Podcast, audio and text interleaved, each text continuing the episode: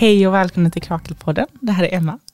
Och idag så ska vi prata om Edouard Louis, litteratur och makt. Och det här är ju då en podd för Krakel. Och för er som inte vet så är det en vänsterorienterad kulturförening i Malmö som bland annat anordnar studiecirklar, kulturevent. Som till exempel, vi har ju Krakelkvällar, vi har måndagsmöten. Det vill säga att vi ses varje måndag och diskuterar olika teman eller planerar arrangemang tillsammans. Om man är mer intresserad kan man hitta oss på Facebook och Instagram, men också på vår hemsida krakelkrakel.com, där man även kan bli medlem.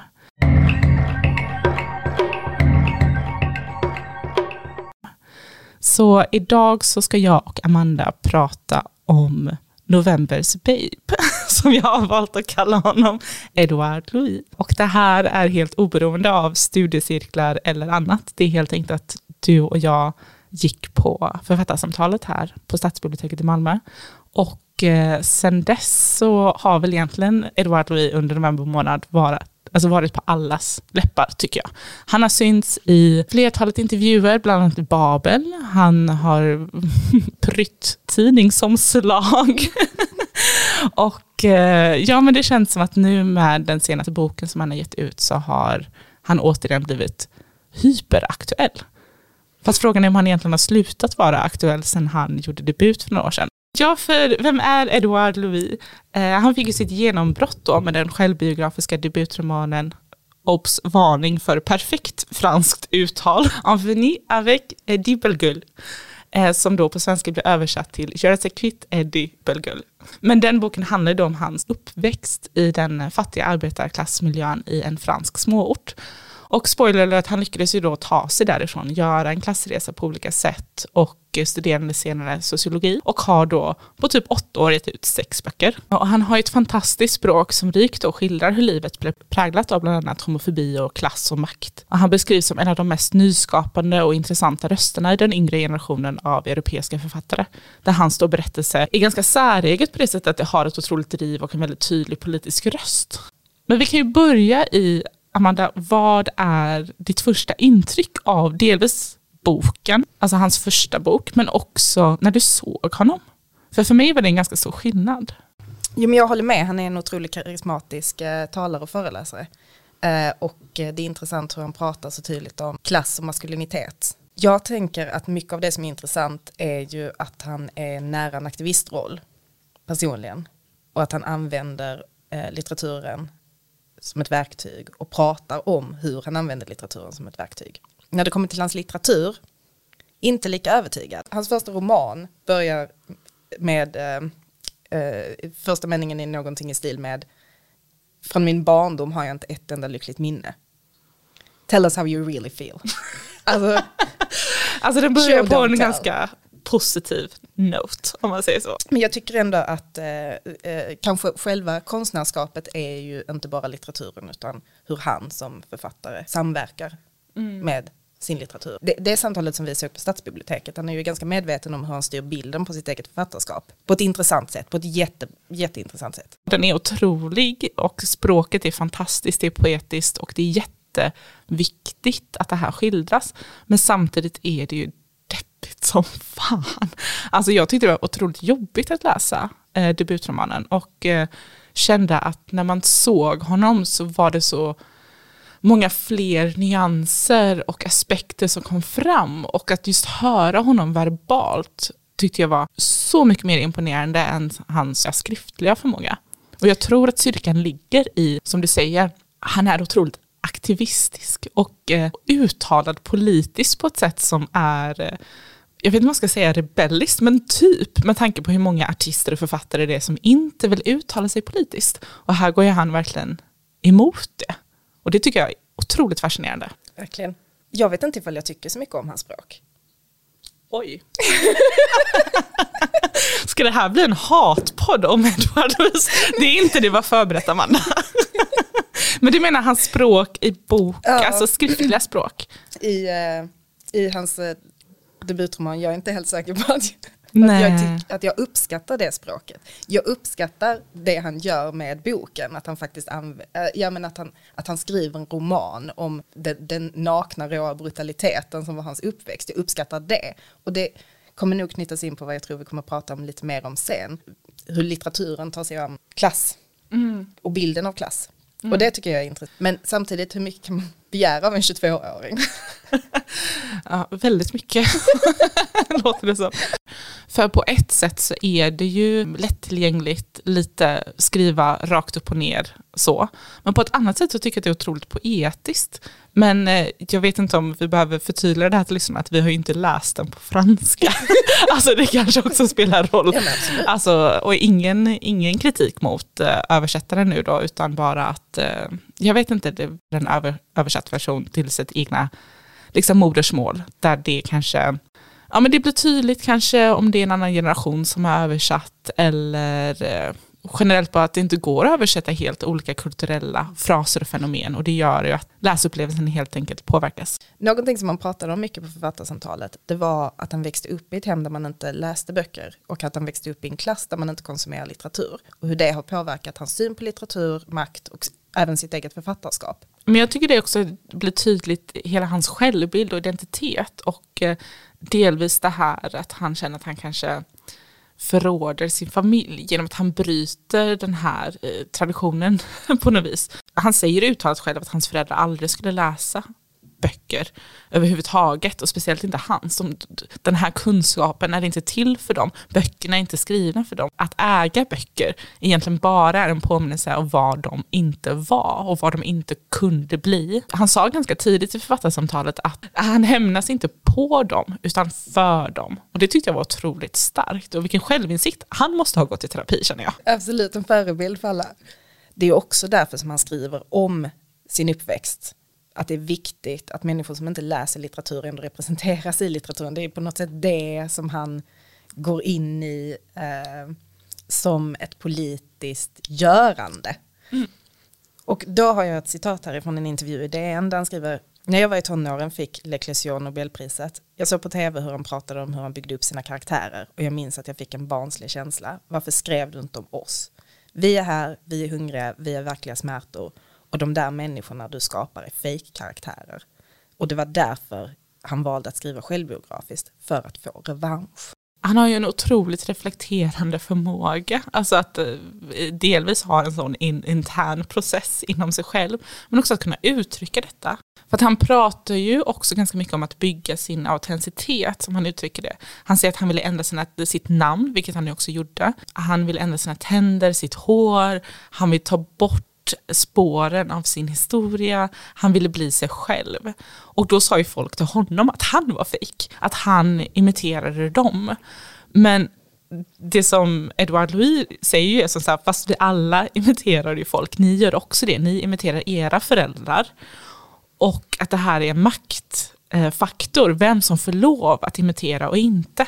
För att eh, när han då använde det här språket som var då bourgeois, och han pratade om de här författarna som deras föräldrar läste, så var det som att det inte var okej när han gjorde det. Att, eh, att han bröt mot det här kontraktet.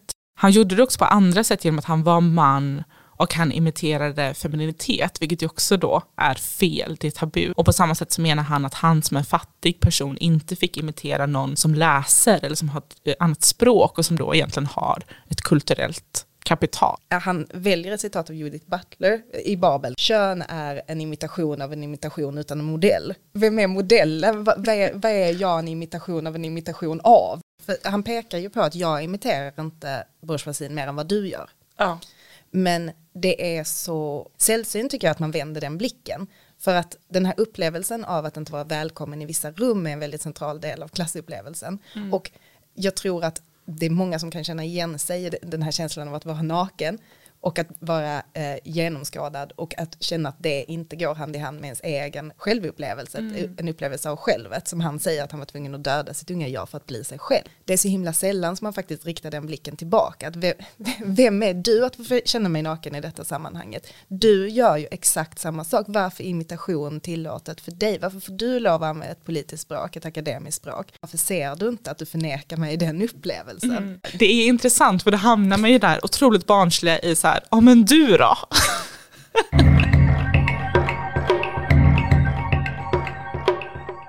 jag tänker att det går lite hand i hand med den här känslan av autenticitet. Att han säger att deras kroppar var oceans of shame because we didn't think that we belonged. Och att han sa även för hans far som var den ultimata toxiska maskuliniteten. Till och med han vann inte, till och med han förlorade, han som är normen. Och det här pratar han ju även utifrån um, läkarbesöken som de upplevde under hans barndom.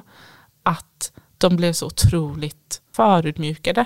Och då säger han, the humiliation is in the objectivity of the world, not in people. När läkaren kom in i huset så blev de påminda om vad de inte var. De kunde inte dölja det, de kunde inte fejka det.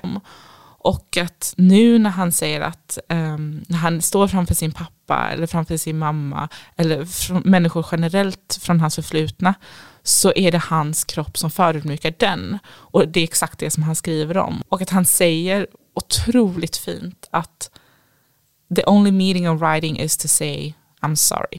Precis att han känner när han ser sin egen kropp i den egenskap av att vara den författaren han är idag. Att eh, han har blivit den som förödmjukar sitt yngre jag. Mer komplext än så, men jag sammanfattar det så.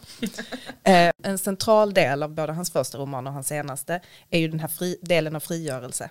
Han har skrivit självbiografiska romaner som skildrar hans uppväxt och sitt självgörande i att bli den personen som man är idag. Introduktionen till eh, litteratur, teater, ett community. Men han skriver väldigt fint om det här med smärtan i att växa och människorna han växer ifrån och familjen och identiteten som han växer ifrån. Han säger också changing means abandoning. Man kan inte förändras utan att överge människor, vare sig man vill eller inte. Man förändras av komplexa anledningar och plötsligt kan man inte prata med människor när man älskar längre. Alltså det är så djupt.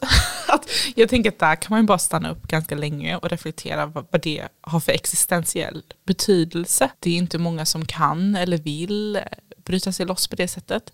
Men också att jag tror att den är otroligt vanlig. Jag tror att fler människor kanske har ett behov av att göra som Edouard Louis och kanske inte offentligt, men åtminstone sörja processen av att lämna sin barndom och lämna relationer och oftast vad det innebär då att lämna sin, sin familj och sina nära och kära. Jag tänker att oavsett vilken resa man gör, nu gör ju han både en fysisk, geografisk, eh, identitetsmässig, klassmässig, politisk, alltså han, han gör ju så många resor som man skildrar i sina böcker. Men jag tänker också att även andra typer av avgörande ögonblick i vår uppväxt kan skapa den här alienationen mm. från sig själv. Och jag tycker den, eh, det var så himla fint att han satte ord på det. Ja, för jag tänker att det lätt blir, som han ju även nämner, en romantisering av vilka som kan fly. Um, att de på något vis är utvalda eller som man säger så här, touched by God. Eh, eller han sa det på sexig fransk accent. Men att hans kropp och hans inre sa åt honom att han var tvungen att förändras, att han inte hade ett val. För att han liksom ackumulerade så himla mycket våld som gjorde att han till slut var tvungen att bli fri. För att han var mindre fri än vad de var. Och det var därför han kunde fly. Och det tyckte jag var en väldigt intressant argumentation för att man tror ju oftast att de som flyr är de som har lättast mm. för att fly. De som kan lämna har mest makt och mest kapital och så vidare. Eh, men han menar ju att det är exakt tvärtom. Mm. Vad tänkte du om det? Jag tyckte det var helt sant. Han pratar ju också om det här med privilegium, eller hur? Att min far dog för att han var en vit man, min bror dog för att han var en vit man. De har gått bort av hälsoskäl och alkoholism. Och han pratade om att hans mamma stack. Hon, hon kom iväg och jag tyckte den här ackumulationen av våld är ett väldigt bra begrepp för det. Vem är det som faktiskt är tvungen att göra en förändring? Är det pojken som blir spottad i skolan varje dag som är mer benägen att göra en identitetsmässig förändring? För han, han, han kan ju inte överleva. Han sa ju det i författarsamtalet också om att detta är en historia om nederlag. Han försökte anpassa sig till den maskulina rollen. Han försökte att leva upp till sina föräldrars ambition om att spela fotboll, om att eh, dejta kvinnor, om att prestera och utöva och anpassa sig till våld, men kunde inte. Och på samma sätt som hans mamma, att hon hade försökt så länge att vara den kvinnan vi ser i hans första roman, men att du är tvungen att komma iväg. Och det, det är lite eh, om, om, om man tänker att vi tidigare har diskuterat maskulinitetsrollen, av vad är det som gör att du är motiverad till förändring? Ett akut behov. Mm. Det tänkte jag, det var, det var parallellen jag, jag gjorde. Vad mm. tänkte du? Men jag tyckte det var otroligt intressant att han menar på att det var på grund av att han är homosexuell som han flydde och kunde göra den här eh, resan. Och det var på grund av att hans mamma var en kvinna som hon kunde göra det. För att de var förtryckta i patriarkatet. Och att hans bröder inte såg någon att göra revolt mot för att de var normen. De såg liksom inte the man för att de var the man. Medan för hans, hans morsa, för honom själv, så var det så tydligt att det var männen i deras liv som styrde. De kunde så tydligt rikta deras motstånd mot någon och deras hat och deras indirekt motivation att ta sig någonstans. För de såg tydligt, jag ska bort från dig. Männen kunde inte se sig själva och säga, jag ska bort från mig själv.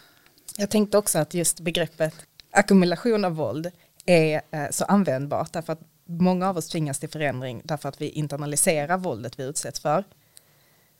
Och att se det som att man faktiskt har samlat på sig de här övertrampen mot ens egna gränser är ju ett sätt att synliggöra motstånd. Och det är exakt det han menar, att han visste att döden låg så nära, det var därför han var tvungen och kunde på något vis ta sig därifrån. Tänk på alla de människorna som faktiskt slutar upp med att de dör. Mm. Eller lever kvar i våldet. Men det beror på hela livet. Ser, eller, jag tänkte att det beror på hur vi ser på motstånd också. Jag tänker eh, att eh, jag kan ingenting om hans brors personliga historia, men jag, jag tänker spontant att en människa utvecklar någon form av självskadebeteende som alkoholism, missbruk är också en form av motstånd. Att sättet som vi hanterar det våld som vi utsätts för, oavsett vad det är för typ av våld, är en form av motstånd. Det vi gör för att bevara oss själva, vår, vår sense of self, att ha någon form av gräns i vårt beteende, är en aktiv form av motstånd. Det är någonting vi, vi faktiskt gör för att klara av vårt liv mm. och eh, hålla emot yttre omständigheter som tär på oss. Det är ju en copingstrategi om man ska prata i psykologiska termer. Att det är ju en handling för att klara av mm. eller för att uthärda, för att försvara sig. Han pratar ju om att domination is dynamic, the domination becomes the means of emancipation. Och att det är exakt det som gör att han säger I'm going to take back what society took from us. Att han på något vis lyckas stå upp för sig själv på det sättet. Eh, inte bara gentemot de alltså personerna i hans liv men också gentemot samhället, gentemot klassamhället. För det här är inte det här samhället jag tror på, det här är inte min ideologi. Och att han har politiska verktyg för att förstå detta.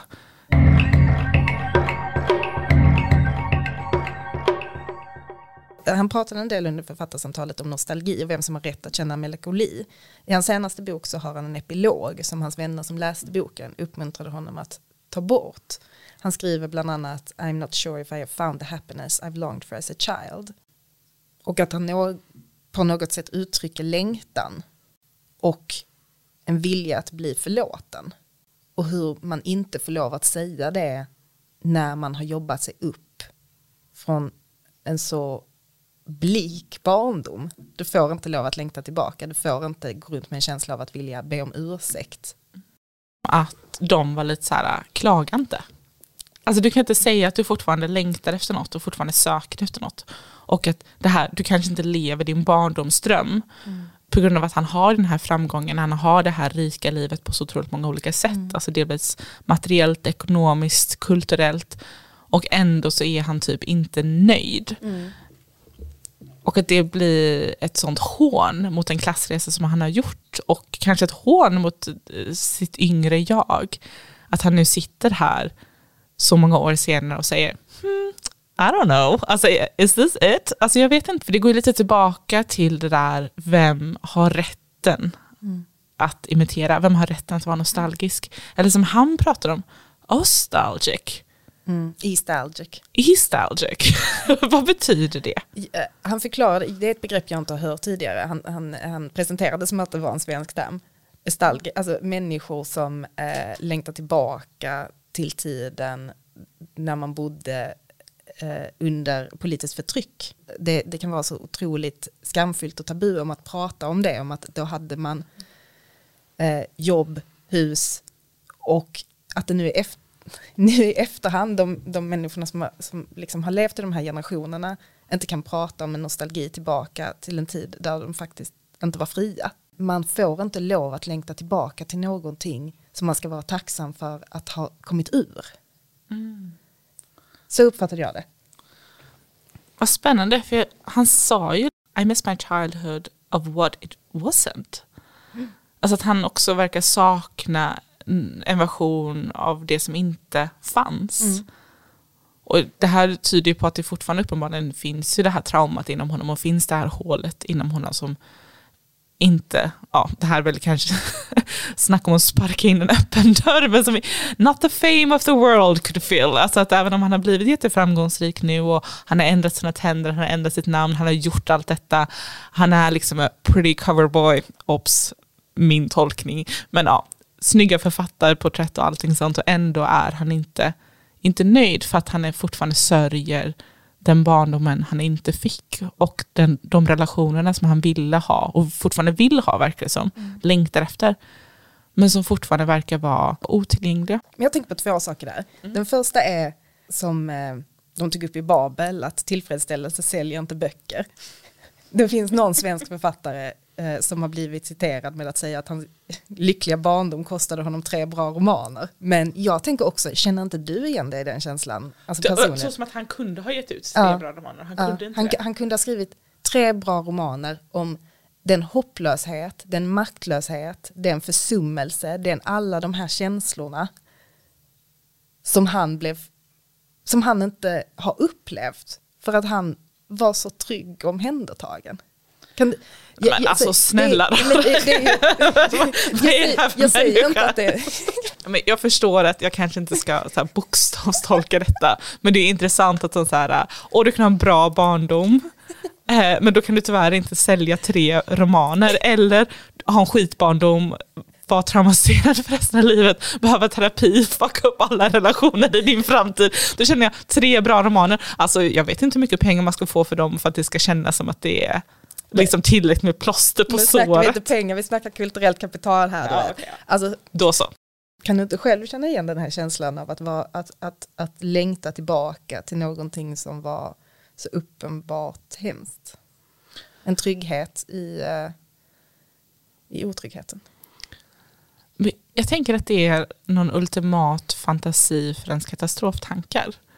Att så här, någonting hemskt har hänt då hade man ingen aning, man kunde inte navigera det. Men nu, i backspegeln när man blickar tillbaka på det, så kanske man känner en känsla av kontroll. För man tänker, men nu vet jag hur jag hade agerat, nu vet jag vad jag hade gjort. Och att det kan finnas någon form av tillfredsställelse i att tro att man hade kunnat klara det bättre. Det finns folk som pratar om jag hade varit så himla bra i den här naturkatastrofen och jag hade kunnat klara detta. Jag tänker att alla på något vis kanske vill smeka sitt ego och tro att i all den här kaosen så hade jag haft koll. Jag hade ändå känt mig trygg. För vad är, vad är, vad är känslan bakom nostalgi? Om jag får lov att gissa så är det nog melankolin man känner. Eh, snarare än nostalgin. En, eh, en eh, sorg över att det som var är försvunnet. Han säger ju att det här är ju politiskt, att vara melankolisk eller vara nostalgisk. Han säger att om du är arbetarklass och uttrycker melankoli så tror folk att du klagar som sagt. Och att eh, alla inte har samma tillgång till melankolin och att det inte finns något utrymme för det och att han ju valde att skapa detta för att han själv hade ett så stort behov av det. Han sa att han skriver för att han inte kan prata med folk och att hans böcker är en form av ett desperat försök att skapa en sån typ av konversation som aldrig skulle kunna hända i verkligheten. Och det här är återigen en typ av medvetenhet och reflektion kring de här olika världarna. Alltså, och att han säger att han använder det omöjliga, det vill säga det han skriver i sina böcker eller det han försöker, eh, samtalen han försöker få fram, att han använder den typen av litteraturform som ett verktyg mot den här tystnaden och mot det som inte har hänt och mot verkligheten för att han inser att det är ingen idé att hoppas på detta, för det kommer aldrig att ske. Så därför blir han ju det här barnet som sitter på rummet och skriver sin egna historia och försöker läka sina egna sår på det sättet. För han, han pratar ju om att det är frustrerande. Och han, han sa ju i Babel och såg ju ganska uppgiven ut, eller ledsen, eller det kanske bara var min tolkning. För att han säger att nothing can compare to reality att han kan skriva hur många böcker han vill, det kommer inte fylla det här tomrummet av samtalen som han hade velat ha med sin pappa, som nu inte längre finns. Av samtalen han hoppas ha med sin mor. böckerna han skriver åt henne, om henne. Men att den kontakten, den där sårbarheten och intimiteten och kärleken förmodligen inte kommer att uppstå. Det anknyter lite till det vi pratade om tidigare om det här med resan som ett sätt att lämna folk bakom sig. Att det tyvärr innebär det alla eh, katarsiska ögonblick vi hade behövt få. Men som vi faktiskt aldrig kommer, kommer få. Och den så otroliga sorgen som kommer med det. Och vad det är vi gör med den.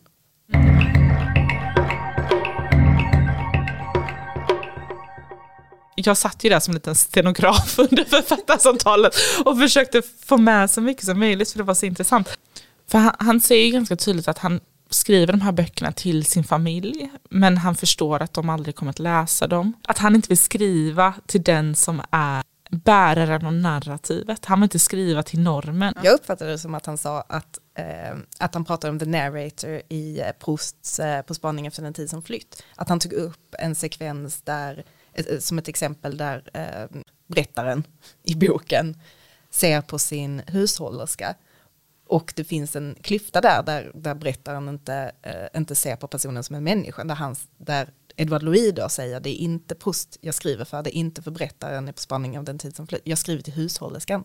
Han pratar om att han inte är naiv, att han förstår att hans mamma inte kommer läsa mm. böcker. Han vet att det inte är lokalvårdare som är hans målgrupp, det är inte de som köper hans böcker. Men han säger att det är de människorna som behöver det. Mm. Men det är de som inte kommer att läsa. Det låter lite som en person som fortsätter att skrika ut i tomma intet.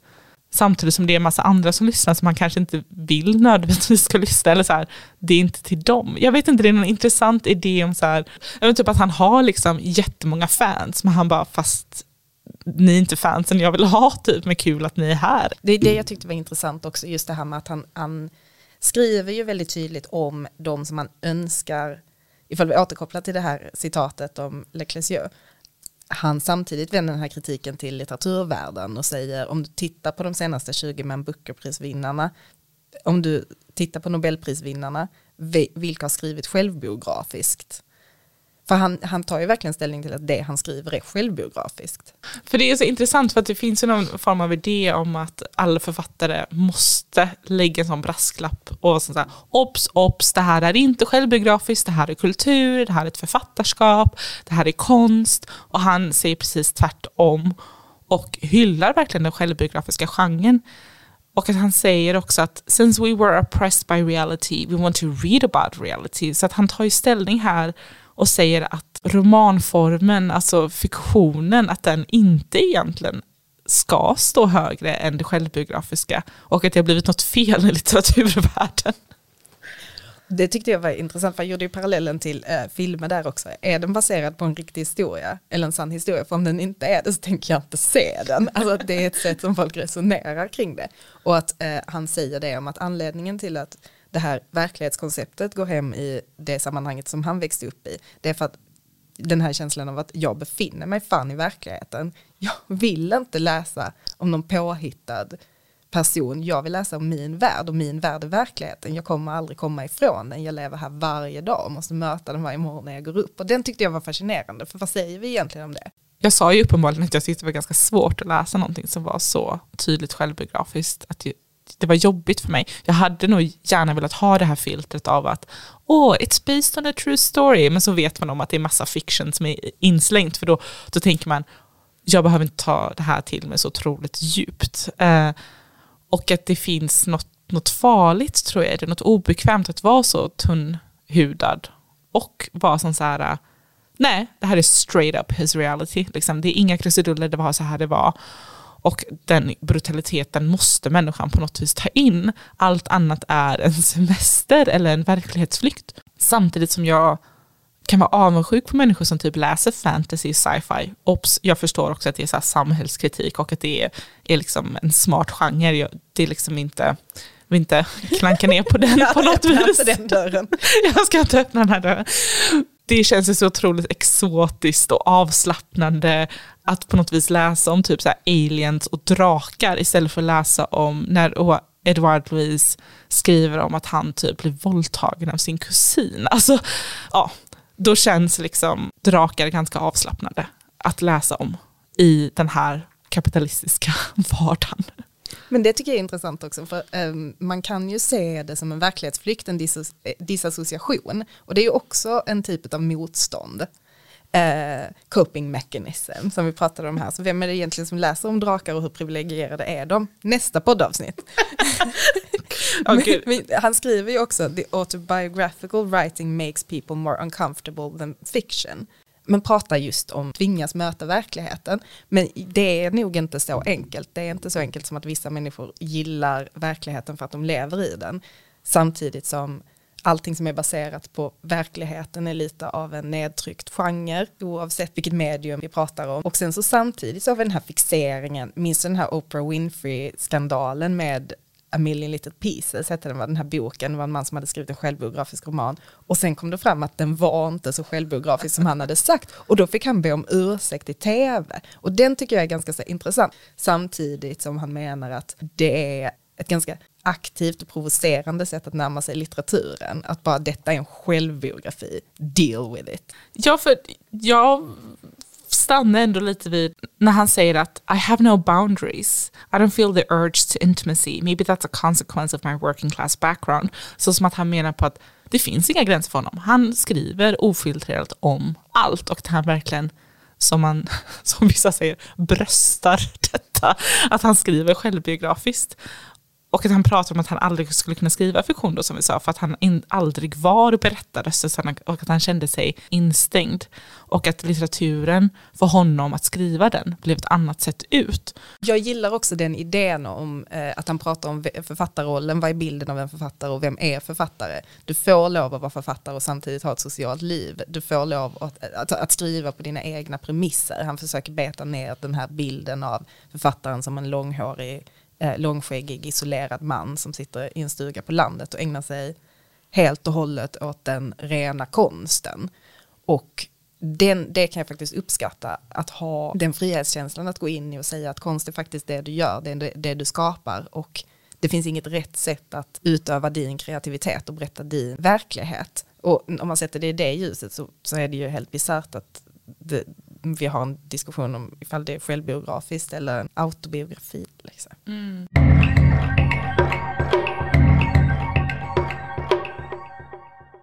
För han pratar ju väldigt mycket om hur klass också definieras genom vilken tillgänglighet man har. Alltså tillgänglighet till kultur, till böcker, till film och konst och så vidare. Och att han säger att han kan då nå människor genom den här kampen, genom hans böcker, eller i alla fall det han hoppas på. Att han vill bekämpa den här traditionella idén av litteratur. Han tycker att det är gammeldags dra en linje mellan politik och litteratur. Han håller inte med om det. Och inte bara konsumera utan också producera. Mm. Att eh, tillgänglighet till att faktiskt utöva, eh, utöva konst och kultur. Och där kommer min snobbism in. Den här var absolut att du skriver självbiografiskt, jag uppskattar det, men hur bra är språket egentligen? Alltså det kanske inte är det som är fokuset och får bara släppa det helt enkelt.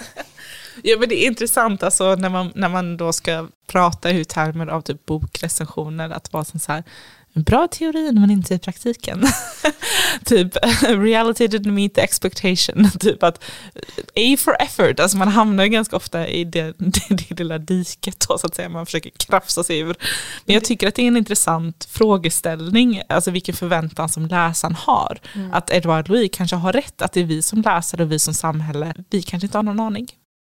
För Amanda, du nämnde ju Sugar Bane innan. En, en liten brasklapp här, att jag tyckte att det här författarsamtalet ändå när jag lät det sjunka in, kanske har förändrat mig som läsare i den, i den riktningen som du är inne på. Och Sugar Bain, eh, likt Edward Louis eh, första bok, handlar om en homosexuell man som växer upp i ett samhälle i Skottland eh, med en eh, missbrukande mor och en problemfylld familj. Det är också en självbiografi. Den är skriven av en eh, man som inte har en författarbakgrund.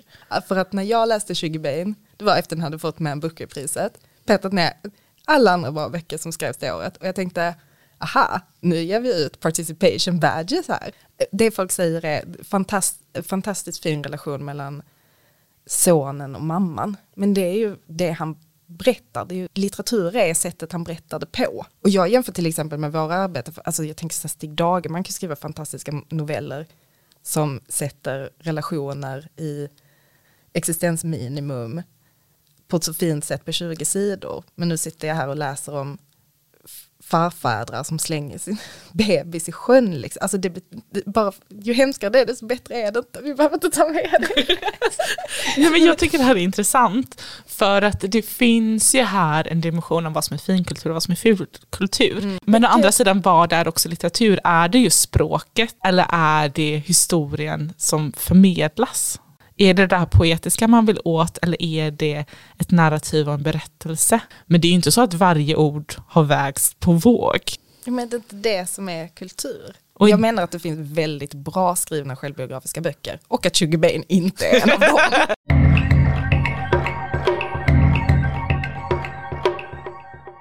Det här drar ju fokus till ett litet liv som är en väldigt välskriven bok som inte är baserat på en sann historia där jag själv känner vem är det som här sitter och hittar på andra människors misär. En, en mediekvinna från Manhattan liksom. Herregud, alltså att det är ens är lagligt att ge ut den typen av böcker. Alltså jag tänker så här, det var ju det ena efter det andra, det är ju liksom bara trauma efter trauma efter trauma efter trauma. Och det blir ju lätt den här sensations... Mm. effekten mm. eller effektsökeriet, som jag tycker att man kan också kan se i tv. Alltså jag tänker, lite sidospår men ändå hur liksom actiongenren och thrillergenren och skräckgenren liksom har bara eskalerat för att folk är så avtrubbade. Och samma sak ser man ju även i dramagenren eh, med Shonda Rhimes till exempel som har gjort Scandal, Grey's Anatomy och så vidare men även den Emmy-nominerade tv-serien This is us. Att det är så här, det är ett misslyckande om man inte har gråtit fem gånger i ett avsnitt. Alla avsnitt ska innehålla det här gotteriet i trauma, i sorg och i smärta. Att det ska kännas mycket, att man liksom bara höjs och höjs och höjs och höjs. Och samma sak ser man ju inom den här genren som blir mer och mer populär. Vi vet om att det är majoriteten kvinnor som läser böcker. Vi vet om att eh, de här böckerna då, som även om de är skrivna av kvinnor som handlar om, om män och homosexualitet, att det inte problematiseras på samma sätt som manligt författarskap, den manliga blicken. Jag menar, Haruki Murakami har ju fått en och annan slänga, åtminstone i en svensk kontext, om hur han skildrar bröst i morgonljuset som guppar och hej och hå. Men då eh, författaren till typ Ett litet liv har ju bara blivit hyllad istället. Och det gör ju då att tanken lite dras till att det blir någon form av trauma porr för medelklasskvinnor. Mm. Det, är, det är vita kvinnor som läser de här böckerna och tänker, gud, nej men nu är jag verkligen i kontakt med verkligheten. Alltså det blir någon batikhäxa-hobby typ, eller? Ja, och det är det jag tycker är så provocerande. Jag vill inte underminera alla som har haft en verklig känslomässig upplevelse av ett litet liv. Men min tanke, så förstår för mig, jag tror att det är många människor som möter våld i sin vardag. Sjuksköterskor, socionomer, med poliser som måste känna exakt samma sak som jag. Att det finns en annan upplevelse i detta när man faktiskt möter människor som är utsatta för våld och har varit det, oavsett om det är pågående utsatthet eller efteråt, som inte skildras i boken, men också en, en, frustration i de här människorna som blir så otroligt berörda och som får loss den här boken så att den ligger på liksom New York Times toppsäljlist liksom skitlänge. Att bara, var har ni varit? Är detta nytt för dig? Är detta exotiskt för dig?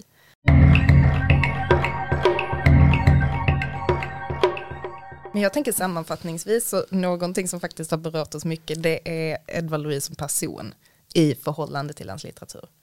Exakt, och jag tänker att det är ju spännande att vi båda verkar tycka att hans verk är bättre efter att ha sett honom in person så att säga. Oftast brukar det ju vara motsatt effekt och eh, om vi nu ska såga Sugar Bean och ett litet liv, som jag ändå tyckte var en delvis bra läsupplevelse på många sätt, den har ju stannat i minnet, om man säger så. Att Edward Louise lyckas ju beröra på ett sätt som vi båda verkar uppleva mer autentiskt. Och att det har gett oss en ny blick på litteraturen och hans verk. Och det är ju ett gott betyg om något, till skillnad från andra författare där man snarare känner att ju mer man läser om dem, ju ju värre blir ens bild och motivationen att fortsätta läsa sjunker snarare. Jo men precis, så förhoppningsvis har vi sammanfattat om hur vi tänker på Edward Louis och hans litteratur i förhållande till konst, makt, men också vem som får lov att känna vad i samhället. Det här väcker uppenbarligen många nya tankar som, som ni hör och eh, många nya spår att utforska men vi stannar här för idag. Tack för att du har lyssnat på Krakelpodden. Det här är Emma och Amanda.